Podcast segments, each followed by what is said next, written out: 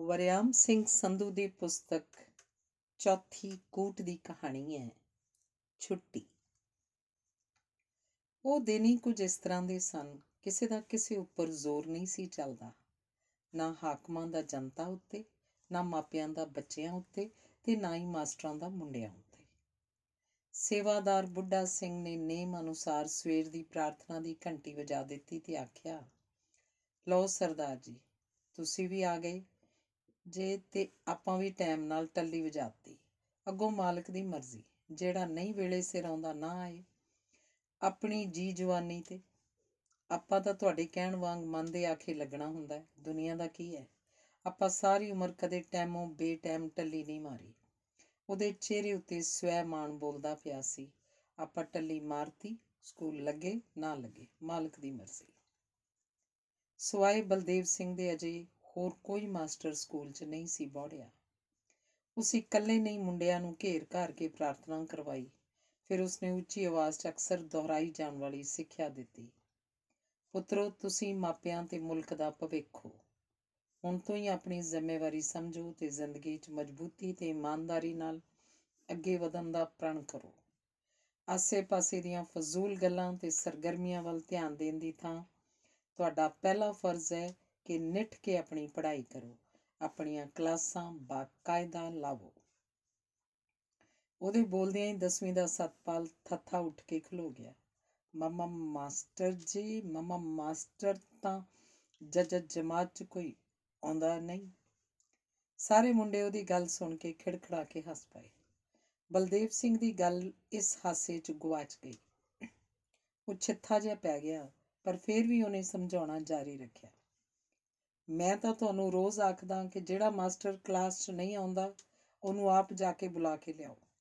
ਅਵਲ ਤਾਂ ਹਰੇਕ ਮਨੀਟਰ ਦਾ ਹੀ ਇਹ ਫਰਜ਼ ਹੈ ਕਿ ਜੇ ਕੋਈ ਅਧਿਆਪਕ 5 ਮਿੰਟ ਤੱਕ ਕਲਾਸ 'ਚ ਨਹੀਂ ਆਉਂਦਾ, ਤਾਂ ਉਹਨੂੰ ਜਾ ਕੇ ਬੁਲਾ ਲਿਆਵੇ। ਜੇ ਮਨੀਟਰ ਨਹੀਂ, ਤਾਂ ਕੋਈ ਵੀ ਮੁੰਡਾ ਜਾ ਸਕਦਾ। ਦਾਦਾ ਦੂਜਿਆਂ ਦੇ ਛਛ ਛਿੱਤਰ ਕੌਣ ਖਾਵੇ ਜੀ? ਇਸ ਤੋਂ ਪਹਿਲਾਂ ਕਿ ਸਤਪਾਲ ਹੋਰ ਕੁਝ ਬੋਲਦਾ? ਪਿਛਲੇ ਮੁੰਡੇ ਨੇ ਉਹਦੀ ਪੈਂਟ ਦਾ ਪਹੁੰਚਾ ਖਿੱਚ ਕੇ ਉਹਨੂੰ ਬੈਠ ਜਾਣ ਲਈ ਮਜਬੂਰ ਕਰਤਾ। ਮੁੰਡੇ ਫੇਰ ਪਹਿਲਾਂ ਵਾਂਗ ਹੱਸਣ ਲੱਗੇ। ਸਤਪਾਲ ਦੀ ਗੱਲ ਠੀਕ ਸੀ। ਬਲਦੇਵ ਸਿੰਘ ਦੀ ਸਿੱਖਿਆ ਉੱਤੇ ਅਮਲ ਕਰਨ ਦੇ ਫਲਸਰੂਪ ਉਹਦੇ ਜਮਾਤੀਆਂ ਨੇ ਕੱਲ ਉਹਦੇ ਘਸੁੰਨ ਜੜਦਿਆਂ ਆਖਿਆ ਸੀ ਤੂੰ ਮਾਮਾ ਲੱਗਦਾ ਹੈ, ਜਮਾਤ ਦੀ ਪੜ੍ਹਾਈ ਦਾ। ਜਦੋਂ ਮਨੀਟਰ ਨਹੀਂ ਜਾਂਦਾ ਤਾਂ ਤੈਨੂੰ ਕੀ ਢਿੱਡ ਪੀੜ ਹੁੰਦੀ ਹੈ? ਆਪੇ ਆਜੂ ਮਾਸਟਰ ਜਦੋਂ ਆਉਣਾ ਹੋ ਬਲਦੇਵ ਸਿੰਘ ਦਾ ਹੋਰ ਕੁਝ ਕਹਿਣ ਨੂੰ ਦਿਲ ਨਹੀਂ ਕੀਤਾ ਤੇ ਉਹਨੇ ਠੱਠੇ ਦਿਲ ਨਾਲ ਜਮਾਤਾਂ ਨੂੰ ਕਮਰਿਆਂ ਵੱਲ ਤੋਰ ਦਿੱਤਾ। ਚਾਰ ਪੰਜ ਮੁੰਡੇ ਕਤਾਰ ਵਿੱਚੋਂ ਨਿਕਲ ਕੇ ਸਕੂਲ ਦੇ ਮੇਨ ਗੇਟ ਵੱਲ ਕਾਲੀ ਕਾਲੀ ਵਧੇ ਤਾਂ ਬਲਦੇਵ ਸਿੰਘ ਨੇ ਉਹਨਾਂ ਨੂੰ ਆਵਾਜ਼ ਦੇ ਕੇ ਰੋਕਿਆ, ਸੰਗਤਾਂ ਸਵੇਰੇ ਸਵੇਰੇ ਕਿੱਧਰ ਨੂੰ ਤੁਰ ਪਈਆਂ ਨੇ? ਮੁੰਡੇ ਖਤਰਾ ਜਿਹਾ ਹੱਸੇ, ਪੈਰ ਮਲੇ ਤੇ ਪੈਨਾਂ 'ਚ ਸ਼ਾਹੀ ਭਰਾਉਣ ਚੱਲੇ ਆ ਮਾਸਟਰ ਜੀ, ਕਹਿੰਦੇ ਹੋਏ ਛਾਲਾ ਮਾਰਦੇ ਹੱਸਦੇ ਟੱਪਦੇ ਦਰਵਾਜ਼ਿਓਂ ਬਾਹਰ ਹੋ ਗਏ। ਪੁੱਤ ਲੁੱਟੋ, ਬੁੱਲੇ ਲੁੱਟੋ। ਪੈਨ ਤਾਂ ਮੈਨੂੰ ਦਿਸਦਾ ਨਹੀਂ, ਤੁਹਾਡੇ ਮੋਢਿਆਂ ਉੱਤੇ ਚੁੱਕਿਆ ਹੋਇਆ। ਜਿਸ 'ਚ ਸਾਰਿਆਂ ਨੇ ਰਲ ਕੇ ਸਿਆਹੀ ਭਰਨੀ ਹੈ। ਉਹ ਭੱਜੇ ਜਾਂਦੇ ਮੁੰਡਿਆਂ ਦੀ ਪਿੱਠ ਵੱਲ ਵੇਖ ਕੇ ਬੁੜਬੁੜਾਇਆ। ਆ ਜਾਓ ਆ ਜਾਓ ਮਾਸਟਰ ਜੀ, ਬਹੁਤਾ ਵਹਿਮ ਨਾ ਕਰਿਆ ਕਰੋ। ਸਾਹਮਣੇ ਉਹ ਤੁਰੇ ਆਉਂਦੇ ਹਿੰਦੀ ਵਾਲੇ ਵਰਮੇ ਨੇ ਉਹਨੂੰ ਦਫ਼ਤਰ ਵੱਲ ਤੋਰਦਿਆਂ ਸਮਝਾਇਆ। ਅਜੇ ਸ਼ੁਕਰ ਕਰੋ, ਤੁਹਾਡੀ ਤਾਂ ਇੰਨੀ ਗੱਲ ਸੁਣ ਕੇ ਬਰਦਾਸ਼ਤ ਕਰ ਲੈਂਦੇ ਨੇ। ਪਰਸੋਂ ਇਹਨਾਂ 'ਚੋਂ ਉਹ ਪੀਲੀ ਪੱਗ ਵਾਲਾ ਅੰਮ੍ਰਿਤਧਾਰੀ ਸਕੂਲ ਲੱਗੇ ਤੇ ਹੀ ਜਮਾਤਾਂ ਸਾਹਮਣੇ ਸਾਈਕਲ ਚਲਾਉਂਦਾ ਫਿਰੇ। ਹੈਡਮਾਸਟਰ ਨੇ ਰੋਕਿਆ ਤਾਂ ਗਾਤਰੇ ਵਾਲੀ ਕਿਰਪਾਨ ਕੱਢ ਕੇ ਅੱਗੋਂ ਉਹਨੂੰ ਸਿੱਧਾ ਹੋ ਪਿਆ ਆਖੇ, ਆ ਜਾ, ਡੱਕ ਲਾ। ਸਾਰੇ ਸਕੂਲ ਦੇ ਫੰਡ ਖਾ ਗਿਆ ਚੋਰਾ। ਹੈਡਮਾਸਟਰ ਬਿਲ ਬਤੌਰੀਆਂ ਖਲੋਤਾ ਵੇਖੀ ਜਾਏ। ਤੁਸੀਂ ਛੱਡੋ ਇਹਨਾਂ ਨੂੰ। ਇਹਨਾਂ ਦੇ ਪੈਨ ਚੋਂ ਸਿਆਹੀ ਮੁੱਕੀ ਰਹਿੰਦੀ ਹੈ ਬਲਦੇਵ ਸਿੰਘ ਨੇ ਬੇਦਿਲੀ ਨਾਲ ਆਖਿਆ, ਜਦੋਂ ਪੈਨ 'ਚ ਸਿਆਹੀ ਸੁੱਕ ਮੁੱਕ ਜਾਵੇ ਤੇ ਫਿਰ ਮੈਂ ਵਰਮਾ ਜੀ ਇਹਨਾਂ ਨੂੰ ਆਖਿਆ ਸੀ ਨਾ ਕਿ ਤੁਹਾਡੇ ਮੋਢਿਆਂ ਉੱਤੇ ਪੈਨ ਨਹੀਂ ਦਿੰਦਾ। ਜਦੋਂ ਪੈਨ 'ਚੋਂ ਸਿਆਹੀ ਮੁੱਕ ਸੁੱਕ ਜਾਏ ਤਾਂ ਫਿਰ ਮੋਢਿਆਂ ਉੱਤੇ ਜੋ ਕੁਝ ਲਟਕਦਾ, ਉਹਦਾ ਨਤੀਜਾ ਰੋਜ਼ ਅਖਬਾਰਾਂ ਦੀਆਂ ਸੁਰਖੀਆਂ 'ਚੋਂ ਨਿਕਲਦਾ ਵੇਖਦੇ ਹੀ। ਆ ਵਰਮਾ ਅੱਗੋਂ ਕੁਝ ਨਹੀਂ ਬੋਲਿਆ। ਸਗੋਂ ਖਲੋ ਕੇ ਸਕੂਲ ਦੇ ਅੱਗੋਂ ਦੀ ਜਾਂਦੇ ਰਾਹ ਉੱਤੇ ਸਾਇਰਨ ਵਜਾਉਂਦੀਆਂ ਧੂੜ ਉਡਾ ਕੇ ਭੱਜੀਆਂ ਜਾਂਦੀਆਂ। ਦੋ ਪੁਲਿਸ ਗੱਡੀਆਂ ਵੱਲ ਵੇਖਣ ਲੱਗਾ ਤੇ ਜਿਵੇਂ ਆਪਣੇ ਆਪ ਨੂੰ ਪੁੱਛਿਆ ਕਿੱਧਰ ਗਈਆਂ ਹੋਣੀਆਂ ਇਹ ਗੱਡੀਆਂ? ਫਿਰ ਉਦਾਸੀ 'ਚ ਗਰਸੇ ਬਲਦੇਵ ਸਿੰਘ ਵੱਲ ਵੇਖ ਕੇ ਪਹਿਲੀ ਗੱਲ ਹੀ ਦੁਹਰਾਈ, ਉਹ ਛੱਡੋ ਮਾਸਟਰ ਜੀ, ਵਹਿਮ ਨਾ ਕਰੋ। ਉਹਨੇ ਕੋਲ ਆ ਖੜੋਤੇ ਚੀਮੇ ਵੱਲ ਵੇਖ ਕੇ ਸ਼ਰਾਰਤ ਨਾਲ ਅੱਖ ਨੱਪੀ। ਅਸਲ 'ਚ ਸਾਰੇ ਮਾਸਟਰ ਉਹਨੂੰ ਪਿੱਠ ਪਿੱਛੇ ਖਪਤੀ ਤੇ ਵਹਿਮੀ ਆਖਦੇ ਸਨ, ਜਿਹੜਾ ਐਵੇਂ ਦੇਸ਼ ਤੇ ਦੁਨੀਆ ਦੇ ਗਮ 'ਚ ਘੁਲਦਾ ਰਹਿੰਦਾ ਸੀ, ਜਿਹਨੂੰ ਹਰ ਵੇਲੇ ਬੱਚਿਆਂ, ਲੋਕਾਂ ਤੇ ਦੇਸ਼ ਦਾ ਭਵਿੱਖ ਹਨੇਰੇ 'ਚ ਡੁੱਬਿਆ ਨਜ਼ਰ ਆਉਂਦਾ ਸੀ। ਜਿਹਨੂੰ ਲੂਣ ਦੀ ਖਾਣ ਵਰਗੇ ਭ੍ਰਿਸ਼ਟ ਨਿਜ਼ਾਮ 'ਚ ਲੂਣ ਬਣਦੇ ਜਾ ਰਹੇ ਆਵਾਮ ਦੀ ਚਿੰਤਾ ਹਰ ਵੇਲੇ ਚੂੰਡਦੀ ਰਹਿੰਦੀ ਸੀ। ਚੀਮਾ ਸਦਾ ਵਾਂਗ ਉਹਨੂੰ ਸਮਝਾਉਣ ਲੱਗਾ ਭਾ ਬਲਦੇਵ ਸਿਆ, ਤੂੰ ਕਿਹੜੇ ਯੁਗਾਂ ਦੀਆਂ ਗੱਲਾਂ ਕਰਦਾ ਹੈ? ਵੀਰ ਮੇਰਿਆ ਇਸ ਬੇੜੀ 'ਚ ਬਹੁਤ ਛੇਕ ਹੋ ਗਏ ਨੇ। ਬੜਾ ਪਾਣੀ ਭਰ ਗਿਆ ਹੈ ਇਹਦੇ 'ਚ। ਇਹ ਬੇੜੀ ਡੁੱਬ ਰਹੀ ਹੈ ਡੁੱਬ ਚੱਲੀ ਹੈ ਡੁੱਬ ਜਾਣੀ ਹੈ ਤੇ ਇਸ ਬੇੜੀ ਨੂੰ ਤੂੰ ਕੱਲਾ ਬੰਨੇ ਨਹੀਂ ਲਾ ਸਕਦਾ। ਹੁਣ ਤਾਂ ਸਗੋਂ ਸਿਆਣ ਪੇਸੇ ਵਿੱਚ ਹੀ ਹੈ ਕਿ ਆਪਣੇ ਆਪਣੇ ਹਿੱਸੇ ਦਾ ਪੱਥਰ ਇਹਦੇ 'ਚ ਛੇਤੀ ਤੋਂ ਛੇਤੀ ਸੁੱਟੀਏ ਤਾਂ ਕਿ ਛੇਤੀ ਤੋਂ ਛੇਤੀ ਡੁੱਬਣ ਵਾਲੀ ਬਣੇ। ਇੰਨੀ ਆਖ ਕੇ ਚੀਮਾ ਹੱਥ ਉੱਤੇ ਹੱਥ ਮਾਰ ਕੇ ਹੱਸਿਆ ਜਿਵੇਂ ਮਸਲਾ ਬਸ ਇੰਨਾ ਕੋਈ ਸੀ। ਚੀਮੀ ਦੀ ਗੱਲ ਸੁਣ ਕੇ ਵਰਮੇ ਸਮੇਤ ਹੁਣ ਤੱਕ ਆ ਪੁੱਜੇ ਇੱਕ ਦੋ ਹੋਰ ਅਧਿਆਪਕ ਵੀ ਖੇੜ ਉੱਠੇ। ਹਾਸੇ ਦੀ ਧੁੰਦ ਹਟੀ ਤਾਂ ਬਲਦੇਵ ਸਿੰਘ ਨੇ ਚੀਮੀ ਦੀਆਂ ਅੱਖਾਂ 'ਚ ਅੱਖਾਂ ਗੱਡ ਦਿੱਤੀਆਂ। ਮੈਂ ਕੱਲਾ ਕਿਉਂ? ਤੂੰ ਆਖਾ ਮੇਰੇ ਨਾਲ, ਤੁਸੀਂ ਸਾਰੇ ਆਓ, ਉਹ ਚੀਮੀ ਨੂੰ ਵੰਗਾਰ ਰਿਹਾ ਸੀ, ਜਿਹੜਾ ਕਦੀ ਅਗਾਂਹ ਵਧੂ ਖਿਆਲਾਂ ਦਾ ਹੋਣ ਕਰਕੇ ਉਹਦਾ ਪੁਰਾਣਾ ਯਾਰ ਰਿਹਾ ਸੀ, ਫਿਰ ਉਹ ਆਪ ਹੀ ਹੌਕਾ ਜਿਹਾ ਲੈ ਕੇ ਚੁੱਪ ਹੋ ਗਿਆ। ਇਹ ਨਹੀਂ ਤੁਰਦਾ ਹੁਣ ਤੁਹਾਡੇ ਨਾਲ, ਇਹ ਤਾਂ ਜਾਊ ਨੂਰਾਂ ਨਾਲ ਬਲੈਤ ਨੂੰ। ਵਰਮੇ ਨੇ ਮਹਿਸੂਸ ਕਰਦਿਆਂ ਕਿ ਉਸ ਤੋਂ ਗੱਲ ਕੁਥਾਵੇਂ ਹੋ ਗਈ ਹੈ, ਛੇਤੀ ਨਾਲ ਜ਼ਬਾਨ ਨੂੰ ਦੰਦਾਂ ਹੇਠ ਨੱਪ ਲਿਆ। ਬਲਦੇਵ ਸਿੰਘ ਦਾ ਚਿੱਤ ਕੁਸੈਲਾ ਜਿਹਾ ਹੋ ਗਿਆ। ਅਕਲ ਕਰੋ, ਕੁਛ ਅਕਲ। ਤੁਹਾਡੀ ਕੁਲੀਗ ਹੈ। ਬਲਦੇਵ ਨੇ ਵਰਮੇ ਨੂੰ ਝਾੜ ਪਾਈ। ਨਾ ਤਾਂ ਸਿੱਧਾ ਲੈ। ਵਰਮਾ ਚੀਪ ਗਿਆ। ਆਈ ਨਹੀਂ ਯਾਰ ਅਜੇ ਤੱਕ ਉਹ ਸ਼ਹਿਰੀਏ। ਚੀਮੇ ਨੇ ਗੱਲ ਬੜਾਈ ਇਸੇ ਵੇਲੇ ਸਤਪਾਲ ਮਾਸਟਰ ਦੇ ਸਿਰ ਉੱਤੇ ਆ ਖੜੋਤਾ। ਮਮਾ, ਮਾਸਟਰ ਜੀ। ਮਾਸਟਰ ਜੱਜ ਜਾਗਰ ਸਿੰਘ ਹੋਰਾਂ ਦਾ ਪਪਾ, ਪੀਰੀਅਡ ਆ ਜੀ। ਤੇਰਾ ਉਹ ਮਾਸੜ ਅਜੇ ਨਹੀਂ ਆਇਆ। ਚੀਮੇ ਨੇ ਸਤਪਾਲ ਦਾ ਮੁਖਾਲ ਉਡਾਇਆ। ਜਦੋਂ ਆਇਆ ਤਾਂ ਦੱਸ ਦਿਆਂਗੇ ਕਿ ਸੱਤੇ ਦੀ ਮਾਸੀ ਯਾਦ ਕਰਦੀ ਆ। ਸਤਪਾਲ ਨਿਰਾਸ਼ ਹੋ ਗਿਆ। ਉਹ ਸਦਾ ਵਾਂਗ ਬਲਦੇਵ ਸਿੰਘ ਦੀ ਪ੍ਰੇਰਣਾ ਅਨੁਸਾਰ ਆਪਣੇ ਮਨ ਦੇ ਆਖੇ ਲਾਖੇ ਮਾਸਟਰ ਨੂੰ ਕਲਾਸ 'ਚ ਜਾਣ ਲਈ ਬੁਲਾਉਣ ਲਈ ਆ ਗਿਆ ਸੀ। ਉਂਝ ਨੂੰ ਕੱਲ ਦੇ ਘਸੁੰਨ ਵੀ ਚੇਤੇ ਸਨ ਤੇ ਹੁਣ ਦਫ਼ਤਰ ਨੂੰ ਤੁਰਨ ਲੱਗਿਆਂ ਸਾਥੀਆਂ ਦੀ ਕੀਤੀ ਵਿਰੋਧਤਾ ਵੇ। ਚੀਮੀ ਨੇ ਇੱਕ ਨਾਰਾ ਬਣਾਇਆ ਹੋਇਆ ਸੀ ਕਿ ਜੋ ਮਾਸਟਰਾਂ ਦੇ ਮੂੰਹੋਂ ਮੂੰਹ ਤੁਰਦਾ ਵਿਦਿਆਰਥੀਆਂ ਤੱਕ ਵੀ ਪਹੁੰਚ ਚੁੱਕਾ ਸੀ। ਸਾਡੇ ਸਕੂਲ ਦੇ ਤਿੰਨ ਸ਼ੁਦਾਈ, ਬਲਦੇਵ ਸਿੰਘ, ਸਤਪਾਲ ਤੇ ਬੁੱਢਾ ਸਿੰਘ ਨਾਈ। ਬਲਦੇਵ ਸਿੰਘ ਨੇ ਹਾਜ਼ਰੀ ਰਜਿਸਟਰ ਚੁੱਕ ਲਿਆ ਤੇ ਜਮਾਤ ਨੂੰ ਤੁਰਦਿਆਂ ਬੁੜਬੁੜਾਇਆ। ਸਾਰੇ ਵਿਗਾੜ ਉੱਪਰੋਂ ਹੀ ਸ਼ੁਰੂ ਹੁੰਦੇ ਨੇ ਸਰਦਾਰ ਜੀ। ਜਦੋਂ ਸਕੂਲ ਦਾ ਮੁਖੀ ਨਹੀਂ ਬੋੜਦਾ ਤਾਂ ਉਹਨੇ ਮੁੰਡਿਆਂ ਦੇ ਸ਼ੋਰ ਸ਼ਰਾਬੇ ਤੇ ਵਿਹਲੇ ਬੈਠੇ ਅਧਿਆਪਕਾਂ ਵੱਲ ਵੇਖਿਆ। ਫਿਰ ਇਹ ਸ਼ਹਿਰੀਏ ਸ਼ਾਮ ਨੂੰ ਕਹਿਣਗੇ, ਛੇਤੀ ਛੁੱਟੀ ਕਰ ਦਿਓ, ਹਾਲਾਤ ਖਰਾਬ ਨੇ। ਬਲਦੇਵ ਸਿੰਘ ਦੀ ਫਿਕਰਮੰਦੀ ਘਟਾਉਣ ਲਈ ਸ਼ਰਮੇ ਨੇ ਚੀਮੇ ਨੂੰ ਕਿਹਾ, ਚੀਮਾ, ਇਹਨਾਂ ਨੂੰ ਸੁਣਾ ਪ੍ਰਾਇਮਰੀ ਵਾਲੇ ਸਿੰਘਪੁਰੀਏ ਪੂਰਨ ਵਾਲੀ ਗੱਲ।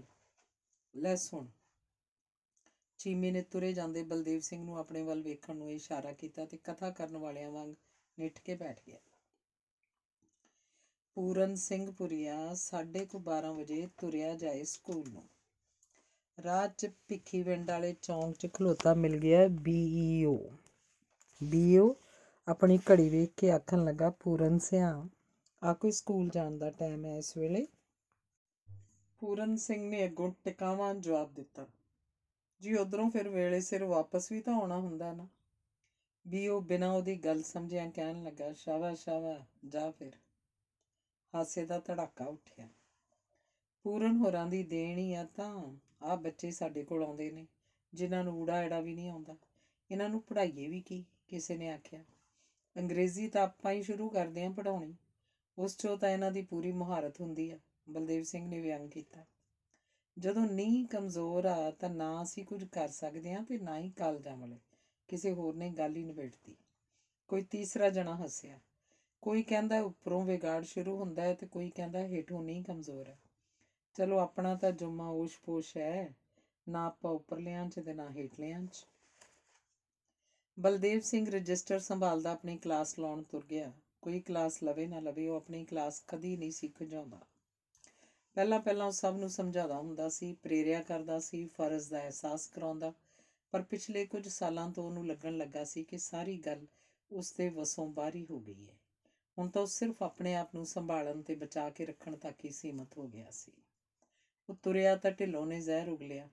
ਇਸ ਵੀਰ ਜੀ ਤੋਂ ਆਪਣਾ ਮੁੰਡਾ ਤਾਂ ਕਾਬੂ ਨਹੀਂ ਆਉਂਦਾ। ਇੱਥੇ ਵੀ ਸਕੂਲ 'ਚ ਉਹਦੇ ਕਾਰੇ ਵੇਖੇ ਹੀ ਸੀ। ਐਤਕੀ ਜਦੋਂ ਦਾ ਕਾਲਜ ਦਾਖਲ ਹੋਇਆ ਹੈ, ਕਦੀ ਕਾਲਜ ਜਾਂਦਾ ਵੇਖਿਆ ਨਹੀਂ। ਉਧਰ ਕਾਲਜ ਨਹੀਂ ਜਾਂਦਾ ਤੇ ਇੱਧਰ ਸੁਣਿਆ ਹੈ, ਕਈ ਕਈ ਦਿਨ ਘਰ ਨਹੀਂ ਵੜਦਾ। ਮੈਨੂੰ ਤਾਂ ਲੱਗਦਾ ਹੈ, ਬਾਕੀ ਗੱਲ ਉਹਨੇ ਜਾਣਬੁੱਝ ਕੇ ਅਧੂਰੀ ਛੱਡਤੀ। ਮੇਨ ਗੇਟ ਦਾ ਢੁਕਿਆ ਦਰਵਾਜ਼ਾ ਹਿੱਲਿਆ। ਸਭ ਨੇ ਉਧਰ ਵੇਖਿਆ ਖੁੱਲੀ ਦਾੜੀ ਨੀਲੀ ਪੱਗ ਤੇ ਕਾਲੀਆਂ ਐਨਕਾਂ ਨਾਲ ਉਜਾਗਰ ਸਿੰਘ ਤੁਰਦਾ ਆ ਰਿਹਾ ਸੀ। ਲੈ ਵੀ ਚੀਮਾ, ਤੇਰਾ ਰਕੀਬ ਆ ਗਈ ਉਰਦੂ ਵੇਖੀਏ ਨੂਰਾਂ ਨਾਲ, ਤੂੰ ਜਾਂਦਾ ਹੈ ਜਾਂ ਇਹ ਉਰਦੂ ਜਾਂਦਾ ਹੈ। ਚੀਮੇ ਨੇ ਅਚਨਚੇਤ ਲੰਮਾ ਸਾਹ ਲਿਆ ਤਾਂ ਢਿੱਲੋਂ ਦੀ ਹੋਰ ਚੜ ਮਚ ਗਈ। ਹਾਏ ਹਾਏ, ਕਿੱਡਾ ਲੰਮਾ ਹੌਕਾ ਲਿਆ ਸੂ। ਇਹ ਟਿਕਟਿਕੀ ਬਨ ਕੇ ਵੇਖਣ ਡਿਆ ਸੀ ਕਿ ਹੁਣ ਨੂਰਾਂ ਆਈ, ਹੁਣ ਨੂਰਾਂ ਆਈ ਤੇ ਅੱਗੋਂ ਨਿਕਲ ਆਇਆ ਕਾਲੀਆਂ ਐਨਕਾਂ ਵਾਲਾ ਉਜਾਗਰ ਸਿੰਘ ਉਰਦੂ, ਜਿਵੇਂ ਮਹਿਰਾ ਮਲਾਇਆ ਚੋਂ ਆਇਆ ਹੁੰਦਾ। ਹੈ। ਸਾਰੇ ਜਣੇ ਫੇਰ ਹੱਥ ਤੇ ਹੱਥ ਮਾਰ ਕੇ ਹੱਸੇ। ਸੁਰਜੀਤ ਜੀ ਦਾ ਨਾਂ ਚੀਮੇ ਨੇ ਨੂਰਾਂ ਪਾਇਆ ਹੋਇਆ ਸੀ। ਉਹਦੀ ਡਿਊਟੀ ਸ਼ਹਿਰੋਂ ਸਕੂਲ ਲਈ ਅਖਬਾਰਾਂ ਲਿਆਉਣ ਦੀ ਲੱਗੀ ਹੋਈ ਸੀ। ਇੱਕ ਦਿਨ ਉਜਾਗਰ ਸਿੰਘ ਨੇ ਉਹਨੂੰ ਕਿਹਾ ਕਿ ਉਹ ਉਸ ਲਈ ਇੱਕ ਉਰਦੂ ਦੀ ਅਖਬਾਰ ਵੀ ਪੜ੍ਹਨ ਲਈ ਲੈ ਆਇਆ ਕਰੇ। ਸੁਰਜੀਤ ਨੇ ਭਰਵੱਟੇ ਚੜਾ ਕੇ ਹੈਰਾਨ ਹੁੰਦਿਆਂ ਪੁੱਛਿਆ, ਤੁਸੀਂ ਉਰਦੂ ਪੜ੍ਹ ਲੈਂਦੇ ਹੋ, ਮਾਸਟਰ ਜੀ? ਲਓ ਜੀ, ਉਰਦੂ? ਵਾਹ ਕੀ ਬਾਤਾਂ ਨੇ ਉਰਦੂ ਜ਼ਬਾਨ ਦੀਆਂ। ਪੜ੍ਹੀਆਂ ਤਾਂ ਜੀ ਮੈਂ ਤਿੰਨ ਜਮਾਤਾਂ ਹੀ ਨੇ। ਪਰ ਉਰਦੂ, ਆਹਾ, ਕੋਈ ਜ਼ਬਾਨ ਹੈ ਜੀ? ਬੜੀ ਲਤਾਫਤ ਹੈ ਇਸ ਜ਼ਬਾਨ 'ਚ। ਉਹ ਕਿੰਨਾ ਚਿਰ ਉਰਦੂ ਜ਼ਬਾਨ ਦੀ ਵਡਿਆਈ 'ਚ ਬੋਲਦਾ ਰਿਹਾ? ਇੰਜ ਕੁਝ ਦਿਨ ਅਖਬਾਰ ਦੇ ਲੈਣ ਤੇ ਪੈਸਿਆਂ ਦੇ ਦੇਣ ਦੇ ਬਹਾਨੇ ਉਸ ਨਾਲ ਗੱਲਾਂ ਕਰਕੇ ਖੁਸ਼ ਹੁੰਦਾ ਰਿਹਾ। ਇੱਕ ਦਿਨ ਕਿਸੇ ਨੇ ਦੱਸਿਆ ਕਿ ਸੁਰਜੀਤ ਕੁਝ ਸਮੇਂ ਬਾਅਦ ਆਪਣੇ ਪਤੀ ਨਾਲ ਵਿਦੇਸ਼ ਜਾ ਰਹੀ ਹੈ। ਤਾਂ ਅਰਧ ਹੌਕਾ ਲੈਂਦਿਆਂ ਉਜਾਗਰ ਸਿੰਘ ਨੇ ਪੁੱਛਿਆ, ਮੈਡਮ, ਸੁਣਿਆ ਤੁਸੀਂ ਵਿਦੇਸ਼ ਉੱਡ ਜਾਣਾ? ਹੈ?" ਜੀ।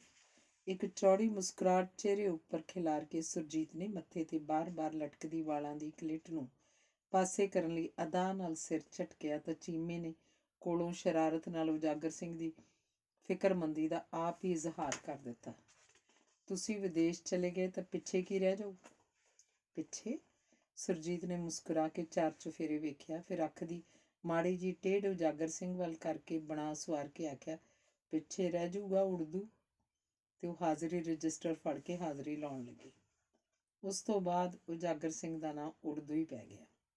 ਸਭ ਨੂੰ ਹੱਸਦਿਆਂ ਦੇਖ ਕੇ ਉਜਾਗਰ ਸਿੰਘ ਨੇ ਜਿਵੇਂ ਲੇਟ ਆਉਣ ਦਾ ਸਪਸ਼ਟੀਕਰਨ ਦਿੱਤਾ। ਦੰਦੀਆਂ ਦੀਆਂ ਕੀ ਕੱਢੀ ਜਾਂਦੇ ਹੋ ਸ- ਸਾਡੇ ਉਧਰ ਸਕਿਆਂ 'ਚ ਸਾਡੀ ਚਾਚੀ ਲੱਗਦੀ ਸੀ, ਉਹ ਮਰ ਗਈ ਆ। ਉਧਰ ਚਲਾ ਗਿਆ ਸੀ। ਉਹਦੀ ਗੱਲ ਵਿੱਚੋਂ ਹੀ ਟੋਕ ਕੇ ਪੀਟੀ ਨੇ ਆਖਿਆ ਕਿਹਦੇ ਤੇ ਮਰ ਗਈ ਹੈ ਭੌਂਕ ਨਾ ਕੁੱਤਿਆ ਭੌਂਕ ਨਾ ਐਵੇਂ। ਉਹ ਹਾਜ਼ਰੀ ਰਜਿਸਟਰ ਤੇ ਹਾਜ਼ਰੀ ਲਾਉਣ ਲੱਗਾ। ਫਿਰ ਉਹਨੇ ਆਸੇ-ਪਾਸੇ ਵੇਖਿਆ ਕੁਝ ਭਾਲਦੀਆਂ ਨਜ਼ਰਾਂ ਨਾਲ। ਜਿਹੜੇ ਤੀਰ ਤੂੰ ਹਿੱਕ 'ਚ ਖਾਣਾ ਚਾਹੁੰਦਾ ਹੈ, ਉਹ ਅਜੇ ਨਹੀਂ ਆਏ। ਪੀਟੀ ਨੇ ਫਿਰ ਛਿੜਿਆ। ਉਹ ਮੈਂ ਤਾਂ ਅਖਬਾਰ ਵੇਖਣਾ ਮੈਂ ਆਖਿਆ ਕੋਈ ਖਬਰੀ ਪੜ੍ਹੀਏ? ਉਜਾਗਰ ਸਿੰਘ ਛਿੱਥਾ ਜਿਹਾ ਪੈ ਗਿਆ। ਭੁੱਚਰ ਕੋਲ ਕੱਲ ਰਾਤ ਦਾ ਬੜਾ ਜ਼ਬਰਦਸਤ ਮੁਕਾਬਲਾ ਚੱਲ ਰਿਹਾ ਹੈ। ਸੀਆਰਪੀ ਨੇ ਰਾਤ ਦਾ ਸਾਰਾ ਇਲਾਕਾ ਘੇਰਿਆ ਹੋਇਆ ਹੈ। ਮੇਨ ਸੜਕ ਉੱਤੇ ਵੀ ਬੱਸਾਂ ਦੀ ਆਵਾਜਾਈ ਬੰਦ ਕੀਤੀ ਹੋਈ ਹੈ। ਉਹਨੇ ਇੱਕ ਵਾਰ ਫਿਰ ਸਕੂਲ ਕੈਂਪਸ 'ਚ ਆਸੇ-ਪਾਸੇ ਝਾਤ ਮਾਰੀ। ਤਦੇ ਹੀ ਨੂਰਾਂ ਅਜੇ ਤੱਕ ਨਹੀਂ ਆਈ, ਕਿਸੇ ਅਧਿਆਪਕ ਨੇ ਤਸੱਲੀ ਲਈ ਆਖਿਆ। ਅਖਬਾਰ ਉੱਤੇ ਝਾਤੀ ਮਾਰ ਕੇ ਚੁੰਝ ਚਰਚਾ ਕਰਨ ਪਿੱਛੇ ਹੀ ਜਮਾਤਾਂ ਵਿੱਚ ਜਾਣ ਵਾਲੇ ਅਧਿਆਪਕ ਅਖਬਾਰਾਂ ਕਰਕੇ ਨੂਰਾਂ ਦੀ ਉਡੀਕ ਕਰ ਰਹੇ ਸਨ ਜਾਂ ਨੂਰਾਂ ਕਰਕੇ ਅਖਬਾਰਾਂ ਦੀ ਫੈਸਲਾ ਕਰਨਾ ਮੁਸ਼ਕਲ ਸੀ। ਅੱਗੇ ਕਿਹੜੀ ਉਹ ਵੇਲੇ ਸਿਰ ਸਕੂਲ ਆਉਂਦੀ ਹੈ ਇੱਕ ਦੋ ਪੀਰ, ਇੱਕ ਦੋ ਪੀਰੀਅਡ ਪੀਰੀਅਡਾਂ ਦੀ ਕੁਸਾਈ ਤਾਂ ਅਕਸਰ ਮਾਰ ਹੀ ਜਾਂਦੀ ਹੈ ਅਖੇ ਅਖਬਾਰ ਲੇਟ ਹੋ ਗਈ ਸੀ। ਪੀਟੀ ਨੇ ਆਖਿਆ, ਇਹਦੀ ਭਰਾਵਾ ਹੈਡਮਾਸਟਰ ਨਾਲ ਪਤਾ ਨਹੀਂ ਕੀ ਘੂੰਘਾਂ ਹੀ ਨਹੀਂ, ਤਾਂ ਅਖਬਾਰਾਂ ਵਾਲਾ ਅਸੀਂ ਨਹੀਂ ਲਿਆ ਸਕਦੇ। ਸ਼ਹਿਰੀਏ ਮਾਸਟਰ ਦਰਸ਼ਨ ਨੇ ਇੱਕ ਦਿਨ ਆਖਿਆ, ਤਾਂ ਬਿਮਲਾ ਭੈਣ ਜੀ ਹੱਸ ਪਈ ਸੀ। ਘੂੰਘਾਂ ਖੇ ਤੇ ਸੁਆ ਹੋਣੀ ਹੈ। ਇਹਦਾ ਘਰ ਵਾਲਾ ਬਾਹਰੋਂ ਚੀਜ਼ਾਂ, ਵਸਤਾਂ ਭੇਜਦਾ ਰਹਿੰਦਾ ਹੈ। ਕਦੀ ਕੋਈ ਸੂਟ, ਕਦੀ ਕੋਈ ਪੈਨ ਜਾਂ ਪਰਫਿਊਮ ਇਹ ਦੇ ਛੱਡਦੀ ਆ ਹੋਰ ਕੀ?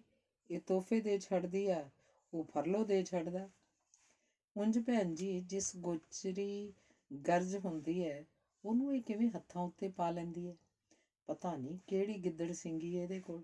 ਆ ਆਪਣਾ ਭਾ ਬਲਦੇਵ ਸਿੰਘ ਵੀਰ ਜੀ, ਅਖਵਾ ਕੇ ਹੀ ਫੁੱਲਿਆ ਰਹਿੰਦਾ ਪੀਟੀ ਮਾਸਟਰ ਦੀ ਗੱਲ ਨੂੰ ਰੱਦ ਕਰਦਿਆਂ ਬਿਮਲਾ ਨੇ ਸਿਰਫ ਐਨਾ ਹੀ ਆਖਿਆ, ਨਹੀਂ ਭਰਾ ਜੀ, ਐਸੀ ਗੱਲ ਵੀ ਨਹੀਂ। ਭਾਵੇਂ ਪੀਟੀ ਮਾਸਟਰ ਦਾ ਇਸ਼ਾਰਾ ਇਸ ਗੱਲ ਵੱਲ ਸੀ ਕਿ ਹੈਡਮਾਸਟਰ ਤੋਂ ਪਿੱਛੋਂ ਸਕੂਲ ਦਾ ਇੰਚਾਰਜ ਬਲਦੇਵ ਸਿੰਘ ਹੋਣ ਕਰਕੇ ਹੀ ਉਹਨੇ ਉਹਨੂੰ ਵੀਰ ਜੀ ਆਖਣ ਵਾਲੀ ਨੀਤੀ ਅਪਣਾਈ ਸੀ, ਪਰ ਬਿਮਲਾ ਇਸ ਰਾਏ ਨਾਲ ਸਹਿਮਤ ਨਹੀਂ ਸੀ। ਬਲਦੇਵ ਭਾਜੀ ਦੇ ਮੁੰਡੇ ਨਾਲ ਕਿੰਨਾ ਕਰਦੀ ਰਹੀ ਹੈ ਉਹ? ਸਾਰੇ ਜਾਣਦੇ ਸਨ ਕਿ ਜਦੋਂ 9ਵੀਂ 10ਵੀਂ ਚੋਂ 2 ਸਾਲ ਕੁਲਜੀਤ ਦੀ ਜਮਾਤ ਦੀ ਇੰਚਾਰਜ ਰਹੀ ਸੀ, ਤਾਂ ਉਸ ਨੇ ਉਹ ਤੋਂ ਕਦੀ ਫੀਸ ਨਹੀਂ ਸੀ ਵਸੂਲੀ। ਆਖਦੀ ਸੀ, ਭਲਾ ਕੋਈ ਭੂਆ ਆਪਣੇ ਭਤੀਜੇ ਦੀ ਫੀਸ ਦੇ 5-10 ਰੁਪਏ ਉਸ ਤੋਂ ਲੈਂਦੀ ਚੰਗੀ ਲੱਗਦੀ ਹੈ। ਤੇ ਉਦੋਂ ਤਾਂ ਸਭ ਦੀ ਜਾਨ ਕੁੜਿੱਕੀ 'ਚ ਫਸ ਗਈ ਸੀ। ਜਦੋਂ ਸਕੂਲ ਦੇ ਮੁੰਡਿਆਂ ਨੇ ਪੁਲਿਸ ਮੁਕਾਬਲੇ 'ਚ ਸ਼ਹੀਦ ਹੋਏ ਸਿੰਘਾਂ ਦੀ ਯਾਦ ਵਿੱਚ ਸਕੂਲੇ ਅਖੰਡ ਪਾਠ ਰਖਾਉਣ ਦਾ ਪ੍ਰੋਗਰਾਮ ਬਣਾ ਲਿਆ। ਹਿੰਦੂ ਹੋਣ ਕਰਕੇ ਹੈਡਮਾਸਟਰ ਵਿਚਾਰਾ ਸਰਕਾਰ ਤੇ ਪੁਲਿਸ ਵੱਲੋਂ ਐਕਸ਼ਨ ਲਏ ਜਾਣ ਤੋਂ ਡਰਦਾ ਸੀ। ਸਕੂਲ 'ਚ ਸਭ ਤੋਂ ਵੱਧ ਆਦਰ ਮਾਣ ਮੁੰਡੇ ਬਲਦੇਵ ਸਿੰਘ ਦਾ ਕਰਦੇ ਹਨ। ਪਰ ਅੱਗੇ ਆਗੂਆਂ ਵਿੱਚ ਤਾਂ ਖੁਦ ਕੁਲਜੀਤ ਸੀ, ਉਹਦਾ ਆਪਣਾ ਮੁੰਡਾ। ਉਹ ਕੁਲਜੀਤ ਨੂੰ ਕੀ ਆਖੇ? ਆਪ ਹਾਣੀ ਪੁੱਤ ਮਾਹੌਲ ਦੀ ਗਰਮ ਹਵਾ ਨਾਲ ਭਰਿਆ ਹੋਇਆ। ਹਰ ਮਹੀਨੇ ਕੋਈ ਨਾ ਕੋਈ ਮੁਕਾਬਲਾ ਹੋਇਆ ਰਹਿੰਦਾ ਸੀ। ਉਹਨਾਂ ਦੇ ਭੋਗ ਤੱਕ ਸਭ ਕੁਝ ਬੰਦ ਕਰਨ ਦੇ ਇਸ਼ਤਿਹਾਰ ਕੰਧਾਂ ਉੱਤੇ ਚਿਪਕਾ ਦਿੱਤੇ ਜਾਂਦੇ। ਬਾਜ਼ਾਰ, ਸਕੂਲ, ਬੈਂਕ ਤੇ ਹੋਰ ਸਰਕਾਰੀ ਅਦਾਰੇ ਕਈ ਕਈ ਦਿਨ ਬੰਦ ਰਹਿੰਦੇ। ਬਲਦੇਵ ਸਿੰਘ ਮੁੰਡਿਆਂ ਨੂੰ ਆਖਦਾ ਉਹ ਹੀ ਉੱਪਰਲੇ ਤਾਂ ਅੱਗੇ ਹੀ ਚਾਹੁੰਦੇ ਨੇ ਕਿ ਤੁਸੀਂ ਅਨਪੜ੍ਹ ਰਹੋ ਤੇ ਉਹ ਰਾਜ ਕਰਦੇ ਰਹਿਣ ਮੂਰਖਾਂ ਉੱਤੇ, ਲੁੱਟਦੇ ਰਹਿਣ। ਤੁਸੀਂ ਕਿਉਂ ਸਕੂਲਾਂ ਨੂੰ ਬੰਦ ਕਰਕੇ ਆਪਣੇ ਮਨਾਂ ਦੇ ਬੂਹੇ ਬੰਦ ਕਰਦੇ ਹੋ? ਹੁਣ ਉਹਦੇ ਆਪਣੇ ਮੁੰਡੇ ਦੇ ਮਨ ਦਾ ਬੂਹਾ ਬੰਦ ਹੋ ਚੱਲਿਆ ਸੀ। ਇਹ ਹੁਣ ਸਾਨੂੰ ਹਵਾਲਾ 'ਚ ਬੰਦ ਕਰਾਓ ਕਿਸੇ ਭੈਣ ਜੀ ਨੇ ਕਿਹਾ ਤਾਂ ਸੁਰਜੀਤ ਨੇ ਕੁਲਜੀਤ ਨੂੰ ਕੋਲ ਬੁਲਾ ਕੇ ਸਮਝਾਇਆ ਮੈਡਮ, ਕਿਸੇ ਦੀ ਜ਼ਰੂਰਤ ਨਹੀਂ। ਤੁਹਾਡੀ ਵਾਹ ਵੱਲ ਵੀ ਵੇਖ ਜੇ ਕੋਈ। ਮੁੰਡਾ ਪੂਰੇ ਵਿਸ਼ਵਾਸ ਤੇ ਮਾਣ ਨਾਲ ਬੋਲਿਆ, ਮੈਡਮ, ਨਹੀਂ, ਮੈਂ ਭੂਆਵਾਂ ਤੇਰੀ, ਸੁਰਜੀਤ ਦੇ ਬੋਲਾਂ 'ਚ ਹੰਮਾ ਸੀ। ਅੱਛਾ ਭੂਆ ਜੀ। ਮੁੰਡੇ ਨੇ ਮੁਸਕਰਾ ਕੇ ਉਹਦੇ ਗੋਡਿਆਂ ਨੂੰ ਛੋਇਆ ਜੇ ਭੂਆ ਮੰਨਦਾ ਤਾਂ ਮੇਰਾ ਮਾਣ ਰੱਖ, ਮੇਰੇ ਆਖੇ ਲੱਗ। ਸੱਚਮੁੱਚ ਉਹਨੇ ਭੂਆ ਦਾ ਮਾਣ ਰੱਖ ਲਿਆ ਸੀ। ਸਕੂਲ ਚ ਅਖੰਡ ਪਾਠ ਦਾ ਭੋਗ ਤਾਂ ਫੇਰ ਵੀ ਪਿਆ। ਪਰ ਹੁਣ ਅਰਦਾਸ ਕੇਵਲ ਇਮਤਿਹਾਨ ਵਿੱਚੋਂ ਸਫਲਤਾ ਪ੍ਰਾਪਤ ਕਰਨ ਦੀ ਹੋਈ। ਸਾਰਾ ਸਟਾਫ ਮੁਸ਼ਕਲ ਦੇ ਮੂੰਹ ਪੈਣੋਂ ਬਚ ਗਿਆ। ਦਸਵੀਂ ਚੋਂ ਪਾਸ ਹੋਇਆ ਤਾਂ ਕੁਲਜੀਤ ਲੱਡੂਆਂ ਦਾ ਡੱਬਾ ਲੈ ਕੇ ਆਇਆ ਤੇ ਸਭ ਦੇ ਸਾਹਮਣੇ ਸੁਰਜੀਤ ਦੇ ਗੋਡਿਆਂ ਨੂੰ ਹੱਥ ਲਾ ਕੇ ਆਖਿਆ ਸੀ, ਭੂਆ ਜੀ, ਤੁਹਾਡੀਆਂ ਝਿੜਕਾਂ ਤੇ ਪਿਆਰ ਨਹੀਂ, ਮੈਨੂੰ ਸੜਕੇ ਸੜਕ ਤੋਰੀ ਰੱਖਿਆ, ਨਹੀਂ ਤਾਂ ਸੁਰਜੀਤ ਨੇ ਉਹਨੂੰ ਸਿਰ ਤੇ ਪਿਆਰ ਦਿੱਤਾ ਤੇ ਵੱਖੀ ਨਾਲ ਘੁੱਟ ਕੇ ਆਖਿਆ ਸੀ, ਜਿਉਂਦਾ ਰਹੋ, ਲੰਮੀਆਂ ਉਮਰਾਂ ਮਾਣ ਕੱਲ ਆਵੇਂ। ਮੈਂ ਤੇਰੇ ਲਈ ਬਾਹਰੋਂ ਟਰੈਕ ਸੂਟ ਮੰਗਵਾਇਆ, ਲੈ ਜਾਵੀਂ। ਅਜੇ ਤੱਕ ਵੀ ਸੁਰਜੀਤ ਸਮੇਤ ਸ਼ਹਿਰ ਦੇ ਅਧਿਆਪਕ ਨਹੀਂ ਸਨ ਪਹੁੰਚੇ। ਨਾ ਮੁੱਖ ਅਧਿਆਪਕ ਆਇਆ ਸੀ, ਮੁੰਡੇ ਸ਼ੋਰ ਮਚਾਉਂਦੇ ਦਗੜ ਦਗੜ ਕਰਦੇ ਭੱਜੇ ਫਿਰਦੇ ਸਨ। ਧਾੜ ਦੀ ਧਾੜ ਸਕੂਲ ਦੀ ਬਾਹਰਲੀ ਚਾਰਦੀਵਾਰੀ ਉੱਤੇ ਚੜੀ ਰਸਤੇ 'ਚੋਂ ਲੰਘ ਰਹੇ ਪਿੰਡ ਵਾਸੀਆਂ ਨਾਲ ਚਿੱਗੀਆਂ ਕਰ ਰਹੀ ਸੀ। ਕੁਝ ਚਿਰ ਪਹਿਲਾਂ ਅੱਗੇ ਲੰਘੀਆਂ ਪੁਲਿਸ ਦੀਆਂ ਗੱਡੀਆਂ ਮੋੜ ਆਈਆਂ ਤੇ ਸਕੂਲ ਦੇ ਗੇਟ ਕੋਲ ਆ ਕੇ ਰੁਕ ਗਈਆਂ। ਵਿੱਚੋਂ ਵਰਦੀਧਾਰੀ ਉਤਰੇ। ਉਹਨਾਂ ਨਾਲ ਪਿੰਡ ਦਾ ਸਰਪੰਚ ਵੀ ਸੀ। ਦਰਵਾਜ਼ਾ ਲੰਘਦਿਆਂ ਹੀ ਸਰਪੰਚ ਨੇ ਸਾਹਮਣੇ ਦਿਸ ਆਈ ਕਿਸੇ ਮੁੰਡੇ ਨਾਲ ਕੋਈ ਗੱਲ ਕੀਤੀ। ਮੁੰਡੇ ਨੇ ਅੱਗੋਂ ਕੋਈ ਜਵਾਬ ਦਿੱਤਾ ਤੇ ਫਿਰ ਜਿਵੇਂ ਸਰਪੰਚ ਦੇ ਕਹਿਣ ਉੱਤੇ ਉਹ ਕਿਸੇ ਨੂੰ ਬੁਲਾਉਣ ਲਈ ਕਲਾਸਰੂਮ ਵੱਲ ਤੁਰ ਪਿਆ। ਸਰਪੰਚ ਸੀਆਰਪੀਐਫ ਦੇ ਇੰਸਪੈਕਟਰ ਤੇ ਪੰਜ ਛੇ ਪੁਲਿਸੀਆਂ ਸਮੇਤ ਦਫ਼ਤਰ ਨੂੰ ਹੋ ਤੁਰਿਆ। ਅਧਿਆਪਕਾਂ ਨਾਲ ਸਭ ਸਭ ਸਲਾਮ ਹੋਈ ਤੇ ਸਾਰੇ ਜਣੇ ਦਫ਼ਤਰ ਦੀਆਂ ਕੁਰਸੀਆਂ 'ਚ ਸੱਜ ਗਏ। ਪਰਿਓਂ ਕਲਾਸਰੂਮ 'ਚੋਂ ਮੁੰਡੇ ਨਾਲ ਬਲਦੇਵ ਸਿੰਘ ਬਾਹਰ ਨਿਕਲਿਆ। ਠੀਕ ਉਸੇ ਵੇਲੇ ਹੀ ਸੁਰਜੀਤ ਤੇ ਦੋ ਹੋਰ- ਹੋਰ ਅਧਿਆਪਕਾਂ ਵਾਂ ਸਕੂਲ ਅੰਦਰ ਦਾਖਲ ਹੋਈਆਂ। ਸੁਰਜੀਤ ਨੇ ਨੇੜੇ ਆਏ ਬਲਦੇਵ ਸਿੰਘ ਵੱਲ ਵੇਖ ਕੇ ਮੁਸਕਰਾ ਕੇ, ਵੀਰ ਜੀ, ਸਤਿ ਸ਼੍ਰੀ ਅਕਾਲ, ਆਖੀ ਤੇ ਫਿਰ ਅਖਬਾਰਾਂ ਦਾ ਥੱਦਾ ਉਸ ਵੱਲ ਵਧਾਇਆ। ਵੀਰ ਜੀ, ਰਾਤੀ ਪੁੱਚਰ ਕੋਲ ਹੋਏ ਮੁਕਾਬਲੇ ਦੀ ਖਬਰ ਏ। ਸੱਤ ਮੁੰਡੇ ਮਰੇ ਨੇ। ਬੱਸ ਵਿੱਚ ਗੱਲਾਂ ਕਰਦੇ ਸੀ ਕਿ ਉਹਨਾਂ ਮੁੰਡਿਆਂ 'ਚ ਤੁਹਾਡੇ ਪਿੰਡ ਦਾ ਵੀ ਕੋਈ ਮੁੰਡਾ ਹੈਗਾ। ਜੇ ਸੱਚੀ ਤੁਹਾਡੇ ਪਿੰਡ ਦਾ ਮੁੰਡਾ ਉਹਨਾਂ 'ਚ ਹੋਵੇ, ਉਹਨੇ ਬੜੇ ਸਹਿਜ ਭਾਵ ਨਾਲ ਆਖਿਆ, ਤਾਂ ਬੜੀਆ, ਬੜਾ ਵਧੀਆ ਰਹੇ ਉਹਦੇ ਭੋਗ ਤੱਕ ਤਾਂ ਸਕੂਲ ਨੂੰ ਖਾੜਕੂ ਬੰਦ ਕਰਵਾਉਣਗੇ।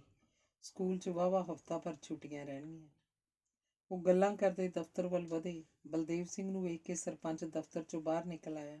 ਉਹਦੇ ਪਿੱਛੇ ਪਿੱਛੇ ਇੰਸਪੈਕਟਰ ਵੀ ਵਰਾਂਡੇ 'ਚ ਆ ਖੜੋਤਾ। ਸਰਪੰਚ ਨੇ ਅਗਲਵਾਂਡੀ ਹੋ ਕੇ ਝਵੇਂ ਤੇ ਉਦਾਸ ਮੂੰਹ ਨਾਲ ਆਖਿਆ, ਮਾਸਟਰ ਜੀ, ਬੜੀ ਮਾੜੀ ਹੋਈ।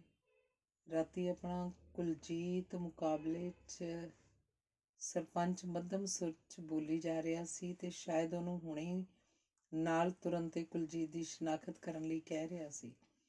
ਪਰ ਬਲਦੇਵ ਸਿੰਘ ਦਾ ਜਿਸਮ ਸੁੰਨ ਹੋ ਗਿਆ ਤੇ ਕੰਨ ਸਾਂ ਸਾਂ ਕਰਨ ਲੱਗੇ ਸਨ। ਉਹਦੇ ਹੱਥੋਂ ਅਖਬਾਰਾਂ ਡਿੱਗ ਕੇ ਖਿਲਰ ਗਈਆਂ। ਸੁਰਜੀਤ ਕਦੀ ਡਿੱਗੀਆਂ ਅਖਬਾਰਾਂ ਵੱਲ ਤੱਕ ਰਹੀ ਸੀ ਤੇ ਕਦੇ ਬਲਦੇਵ ਸਿੰਘ ਵੱਲ। ਮਾਸਟਰ ਤੇ ਮੁੰਡੇ ਭੀੜ ਬਣਾ ਕੇ ਆ ਜੁੜੇ ਸਨ, ਪਰ ਸਭ ਖਾਮੋਸ਼ ਸਨ। ਇੰਨੀ ਡੂੰਘੀ ਚੁੱਪ ਸੀ ਜਿਵੇਂ ਸਾਰਾ ਦੇਸ਼ ਹੀ ਛੁੱਟੀ ਉੱਤੇ ਤੁਰ ਗਿਆ ਹੋਵੇ। ਪੀਟੀ ਨੇ ਇਸ਼ਾਰੇ ਨਾਲ ਮੁੰਡਿਆਂ ਨੂੰ ਘਰੋਂ ਘਰੀ ਤੁਰ ਜਾਣ ਲਈ ਕਿਹਾ। ਲਾਗੇ ਆਕੜ ਉੱਤੇ ਸਤਪਾਲ ਨੇ ਸਾਰੇ ਮਾਸਟਰਾਂ ਵੱਲ ਮੂੰਹ ਕਰਕੇ ਚੁੱਪ ਤੋੜਦਿਆਂ ਪੁੱਛਿਆ, ਮੰਮਾ, ਮਾਸਟਰ ਜੀ ਕੱਲ ਛੁੱਟੀ ਕੇ ਸ- ਸਕੂਲ ਲੱਗੂਗਾ? ਚਲੋ ਚੱਲ ਪੀਟੀ ਨੇ ਉਹਨੂੰ ਝਿੜਕਿਆ। ਬਲਦੇਵ ਸਿੰਘ ਆਖਣਾ ਤਾਂ ਚਾਹੁੰਦਾ ਸੀ ਕਿ ਕੱਲ ਸਕੂਲ ਲੱਗੇਗਾ, ਪਰ ਉਹਦੇ ਮੂੰਹੋਂ ਆਵਾਜ਼ ਨਾ ਨਿਕਲ ਸਕੀ। ਧੰਨਵਾਦ।